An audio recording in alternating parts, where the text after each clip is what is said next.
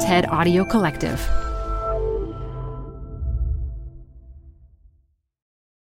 This episode is brought to you by Progressive. Most of you aren't just listening right now. You're driving, cleaning, and even exercising. But what if you could be saving money by switching to Progressive? Drivers who save by switching save nearly $750 on average, and auto customers qualify for an average of 7 discounts. Multitask right now. Quote today at Progressive.com. Progressive Casualty Insurance Company and Affiliates. National average 12-month savings of $744 by new customers surveyed who saved with Progressive between June 2022 and May 2023. Potential savings will vary. Discounts not available in all states and situations. Hi, I'm Debbie Millman. Canva is great for designing visual content for work, no matter what industry or department you work in. Now your next presentation with Canva Presentations. Start with a professionally designed template and use it as a springboard for your design. It's a serious time saver. Time to present but can't be there in person? Enter Canva Talking Presentations. Record yourself presenting and add your talking head to your slides so your audience can watch your perfected presentation anywhere, anytime. Start designing today at canva.com. Designed for work. This is Design Matters with Debbie Millman from DesignObserver.com.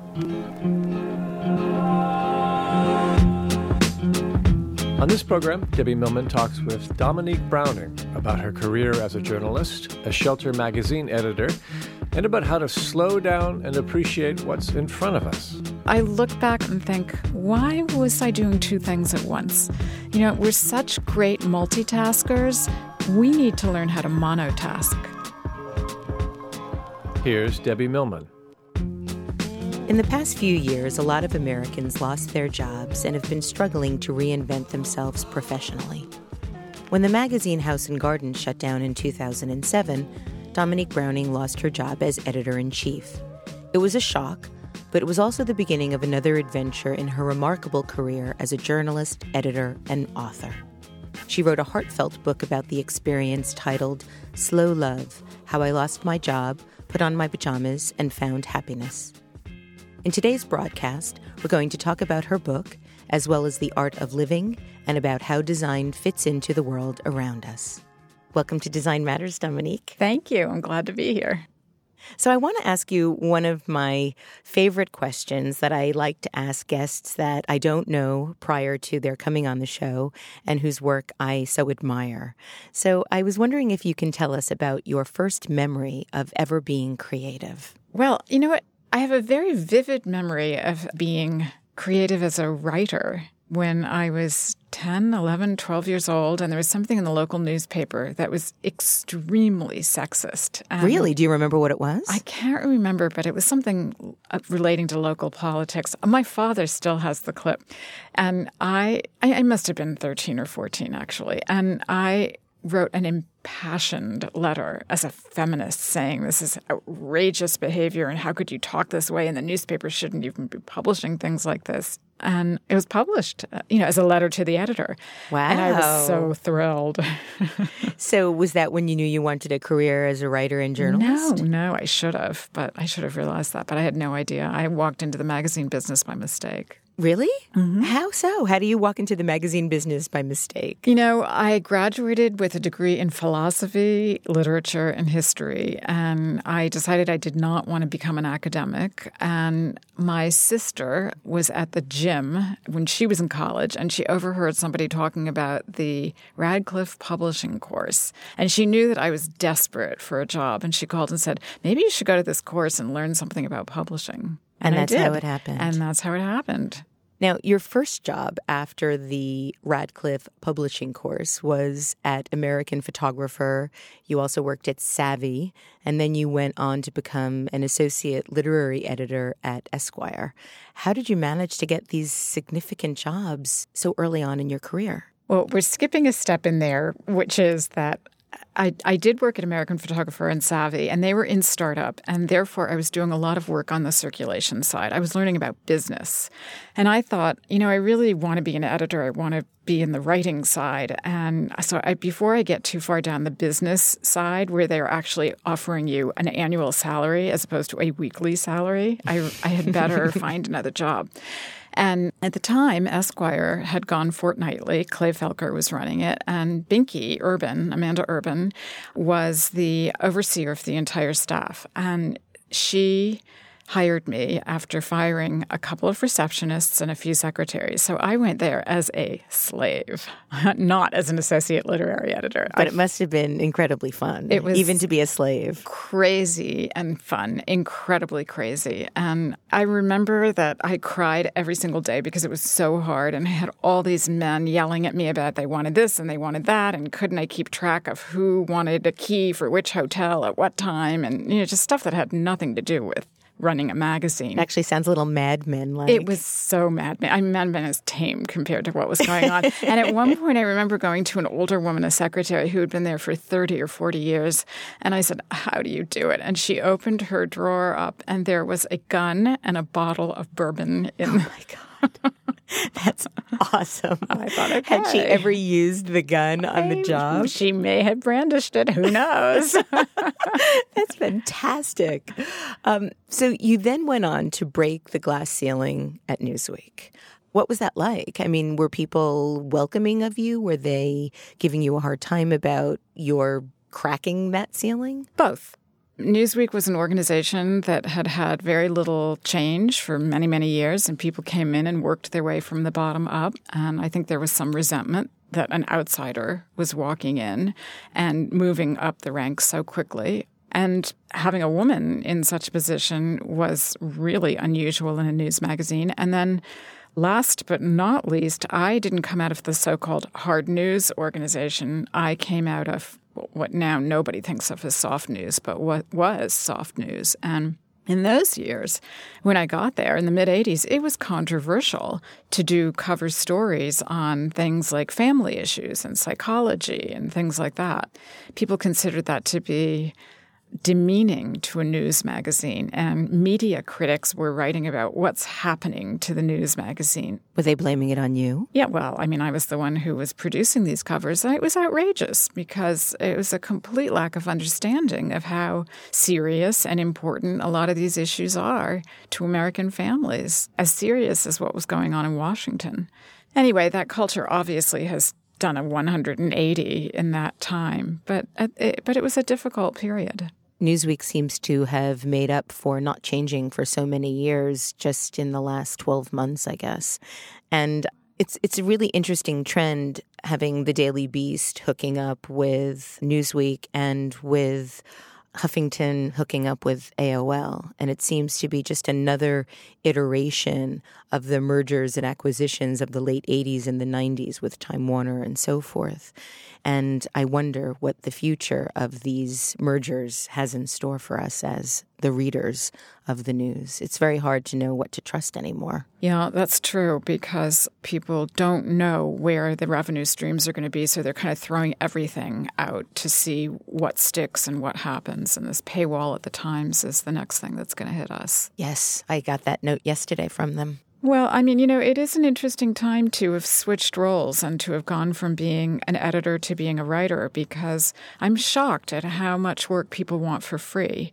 And that's part of the ruination of what's happening. If you want good content, you have to pay for it. And we have to be willing to support organizations like The Times. But The Times, on the flip side, has to price itself properly. If you're buying The Times online, you're not paying for paper, you're not paying for printing, you're not paying for delivery. It should be a fraction of the cost, but it's not. No. So all of that is still sorting its way out, but what happens over and over again, and this is what happened with Huffington Post, it's the bloggers and the writers who are paying for all of this. You know, we're the ones who are not being paid to produce the content that is being sold for a fortune. So where's the money going? Well, we know the answer to that. So in 1985, you were appointed editor-in-chief of House and Garden, which had gone away for a while after being rebranded HG. What was it like to become the editor-in-chief of this iconic magazine? Well, part of it was incredibly exciting because it was iconic. That was also the challenge, because I had to figure out how to make something that still had some of its DNA as an institution, an American institution that our grandmothers read, but that was modern and for today's reader. So that was really challenging and really interesting. And it was a lot of fun. It was sort of a high wire act because, of course, everybody had an opinion about what House and Garden should be and how it should be done. Were you as involved in homemaking and gardening prior to becoming editor of the magazine? Yeah. And I read all the so-called shelter magazines as my escapist literature. And I actually, because of that, had a really deep knowledge of, 15 years worth of all of the competition. But I never thought I would work in that category. That was one of these weird things life throws your way. So it wasn't something that you were seeking.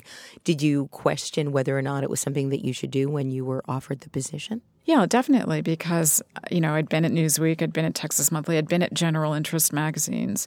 So I wanted to feel that I could make House and Garden more general interest and cover lots of things that were tangentially related to homes, but not necessarily about design. So, I did think about that.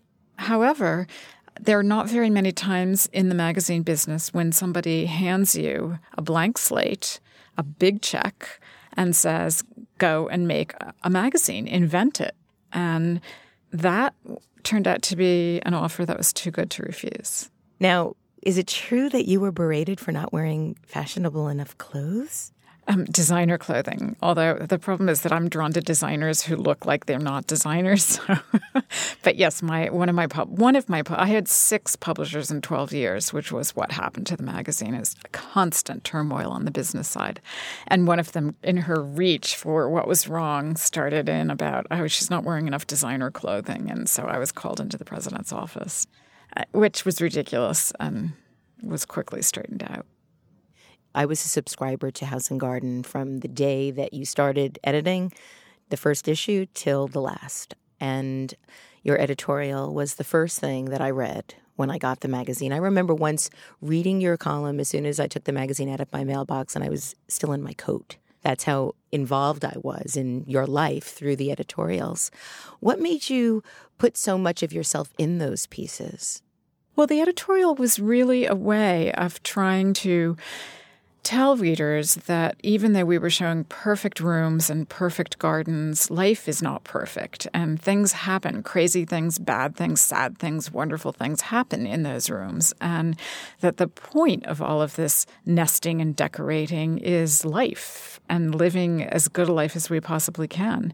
I also wanted to remind people about why this mattered, that design is not an airhead subject, that it's an important subject. And that making a house and making a garden is a pretty profound activity. So at least in the column, it was a way to speak directly to the readers about these issues. And did you feel that there was ever a time where you felt that the values you were trying to bring into the magazine of the sort of well-lived life were sort of flying in the face of some of the consumerism of some of the other magazines there? There was an internal tension. I thought of it as a tension more than anything else through the entire course of the magazine. And I think it's always been there. And I think it's also sort of part of American society. But I definitely felt it at House and Garden. All of us who can afford it like nice things. We want nice things. But we also don't want that to mean we're not good people. We're trying to be good, too. And so I was always trying to reach for how do we add another dimension to this very materialistic effort of making a house and making a garden. There are a couple of excerpts of some of your editorials that I want to share with our listeners. One that I have in front of me and then one that I have not been able to actually find a copy of, but I'm dying to talk to you about it because it's actually my number one favorite. But this one is from the editorial you titled The Well-Lived Life from June 2004. Sometimes I see something in a photograph that unexpectedly takes my breath away. The corner of a sunny conservatory filled with flowers, snow piled up outside against the window panes, the light dancing and glittering, or an armchair in front of the dying embers, a large round table nearby, gleaming with fresh wax, piled high with books, whiskeys, flowers, candles. It isn't just the things in the picture. It isn't about buying. Many of us have enough, more than enough stuff. There is always the restless questioning. Is it the right stuff? But that's only because we're looking for something else.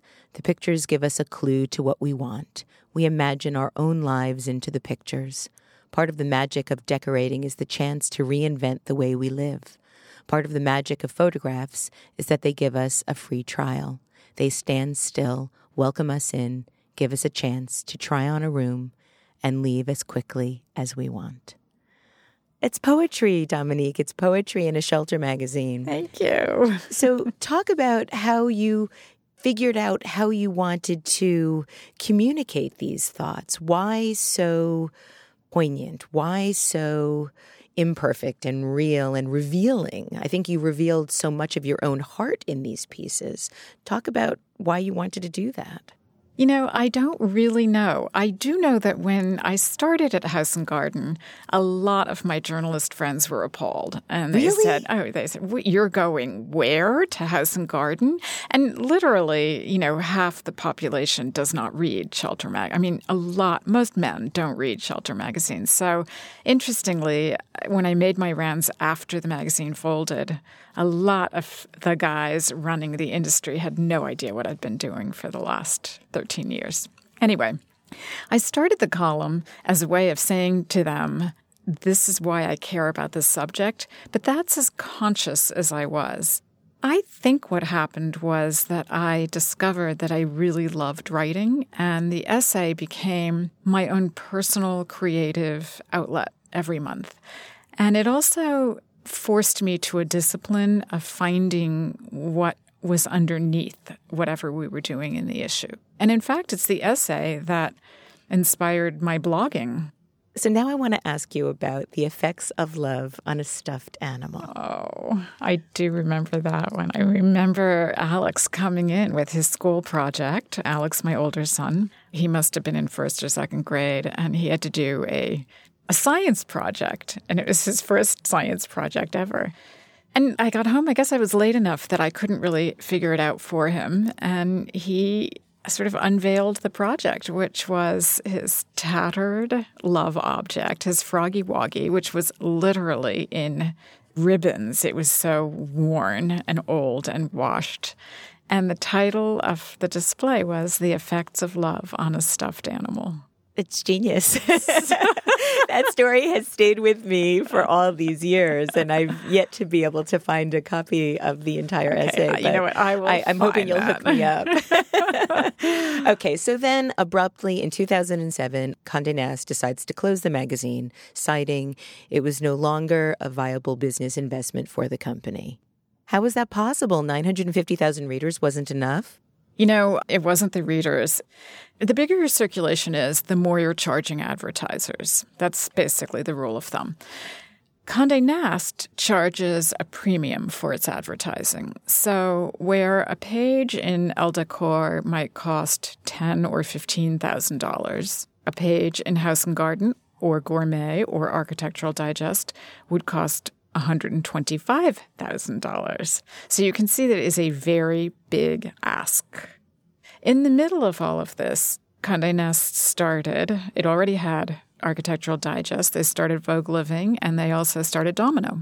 So they went into the shelter field even deeper with four titles asking for a lot of money from advertisers at a time when the economy was beginning to shrink. You add to that we had turmoil on the business side literally for 12 years. And it was just too shaky a situation when the economy began to tank. Now, you've written that the thing about running a magazine was that there was always too much to do, but that you liked being in control of your time and that you were always busy. Do you think that being so busy in your day job at House and Garden fueled some of the depression that you felt not being so busy after you left House and Garden? Oh, definitely. Having all of that fall away out of my life just meant that suddenly my day had no structure. There was no reason to get up. There was no meeting to go to. There was nothing to do. And after a lifetime of a habit of working, that was shocking. You wrote that without work, who was I? What did you discover? And I didn't mean, without my title. I never felt like, oh, my title defines me, but it literally was about work. And what I discovered was that I was a person who had come to rely on external habits of work, and that I had to become a person who created work for myself. In other words, I became a freelancer. Okay. Well, actually, I think that you became an artist. Well, thank you. It's funny, you never really know what you're doing. I remember at one point I was sitting at my desk writing, and Binky, my agent, called and said, "What are you doing?" And I was still pretty miserable. And I said, "I'm not doing anything." And she said, "Well, what are you literally doing right now?" And I said, "Well, I'm just writing." And she said, "You're writing, you're working, that's work." Yeah. And I thought, oh, duh. Okay, yeah, I am working. I'm just not going to meetings, and I'm not running a magazine, and I'm not overseeing other people's work. I'm not managing. All of that fell away, and I started doing a very different kind of work. And so that's really how your latest book, Slow Love, How I Lost My Job, Put On My Pajamas, and Found Happiness, came out of that experience. So tell us about the title.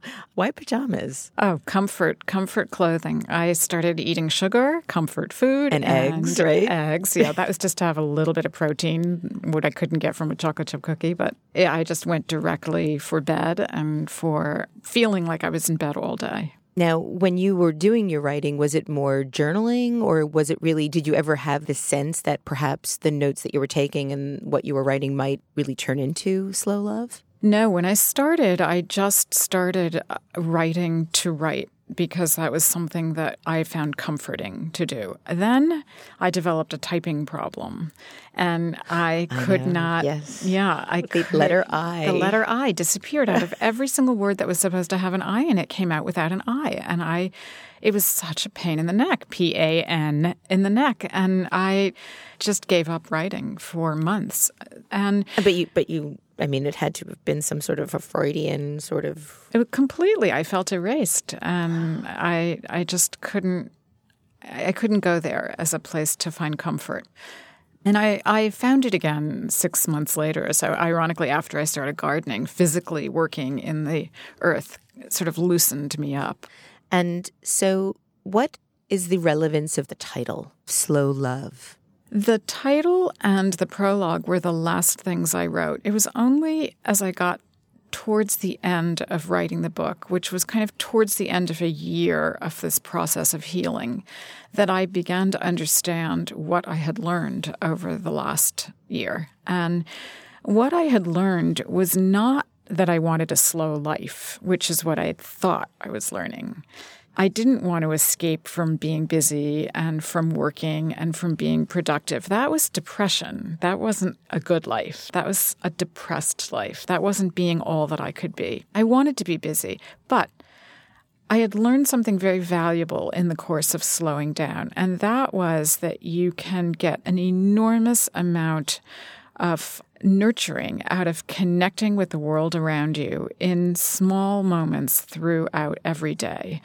And I began to realize that even as my life was beginning to speed up again, I needed to carve out a few minutes of just meditative time for myself when I would just connect with something beautiful, interesting, troubling, whatever it was, but something every day that made me stop and think and just be very, very still.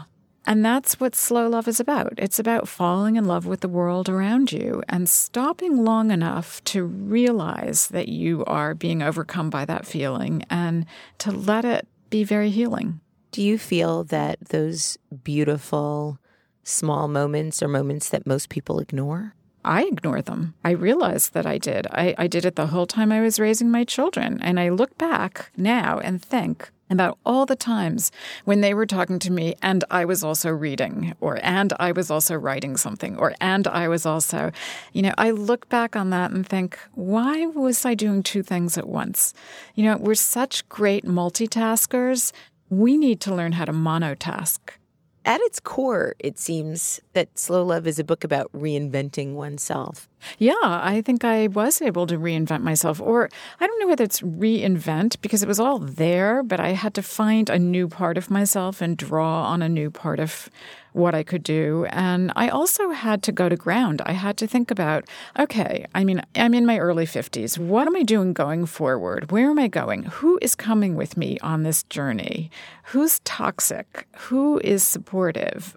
What is the kind of work that is going to make me feel like I have been a good person? And what kind of world are we turning over to our children? Those are the kinds of things I began to think deeply about, and maybe in response to what we were talking about earlier, the materialism of the design world, I wanted to go in another direction. You know, I really started to think a lot about the environment, which is something I'd been interested in, but and you started covering that in House and Garden towards the last couple of years before the magazine stopped. Yeah. Now, 4 months after you were laid off, you decided to sell your house, the house that you wrote about considerably in your essays in the magazine and in your first two books. You called it your forever house. I feel like I know that house from just reading so much of your work. And one of the things that I always found so interesting and I still yearn for and hope one day to be able to have is a sofa in the kitchen. Mm. So talk to us about what made you decide to put a sofa in your kitchen? Well, it just turned out to be a great place to hang out. The children were young, and I would collapse at the end of a day of work, come home on the train, and it was a nice place to sit and just have them climb on me. And they were past playroom age and not hanging out in their own rooms. So I thought maybe a comfortable chair or a sofa was a nicer thing in the kitchen than a hard surface table. I think you started a whole trend of people wanting to put sofas in their kitchens. Do you have one now in your kitchen? No, I don't. Well, the boys are away now, right? So what made you decide to start a blog? I started the blog because after I finished the book, I missed writing. And I also finally understood what I was doing. It is a book about losing my job, and it is a book about recovering and healing and moving out of a depression. And it is a book about losing love and children growing up and leaving home. It's a book about all of those things. But this final place where I end the book with this feeling of falling in love with the world and how that just changed my mindset. That was the beginning of the blog, because I got to this idea of slow love, and then I thought, what does that mean? I'm not going to an ashram. I'm not meditating every day. I'm not doing it that way. I'm doing it in a different way. So what does that mean? What does it mean to have a life of slow love? And that is why I started blogging, to explore that, to hear what other people had to say about it, and to start a conversation around that. All right, I have one last question. Very, very important. I want to talk to you about your hair. Oh. I read that your mother hates it. Your sister worries about it. Your agent thinks you're hiding behind it. A concerned friend suggests it undermines your professional credibility. But in the middle of your life, you are happy with it, which is saying a lot about anything happening to your 55-year-old body. This is your quote, not mine. Mm-hmm. So tell us about your hair and about being a 55-year-old woman. That's a very funny story, because the New York Times called and said, will you write? We hear you. I guess somebody was a friend of somebody. We hear your hair has gotten really long and it's gray. Will you write about that for the style section? So I said, sure. And that led me to think about, well, why have I grown my hair apart from being incredibly lazy? Why have I done this? So I wrote this piece explaining why, and they published it. And even before it came out in the print section, just as soon as it was posted, the comments started pouring in, and they got over 1,000 comments. They finally had to just shut down the comment section because they couldn't post people there. So it really hit a nerve. And I think the nerve that it hit was with all of us who are sick and tired of following the so-called rules about how you are supposed to look, and who just want to look the way we want to look. It's not a feminist thing. It's a personal style issue. I happen to like my gray hair. I happen not to think that I need to dye my hair. I'm really happy for my friends who dye their hair, but I didn't want to do it. I want long hair, at least for now. I'm just sick of this media idea, marketing idea, corporate idea about how we're supposed to look. And it turned out a lot of people were sick of it, and a lot of people just want to look the way they want to look. Well, I think you look gorgeous. Oh, and you. I'm so happy that you joined us here on Design Matters. Dominique, thank you so much for being here today. Thank you. You can keep up with all of Dominique Browning's fantastic writing on her blog, SlowLoveLife.com. I'd like to thank you for listening, and remember, we can talk about making a difference, we can make a difference, or we can do both. I'm Debbie Millman, and I look forward to talking with you again soon. Design Matters with Debbie Millman is recorded at the Masters in Branding Studio at the School of Visual Arts in New York City.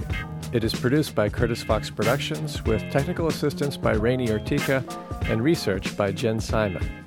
The show is published exclusively by DesignObserver.com. You can subscribe to this free podcast in the iTunes Store.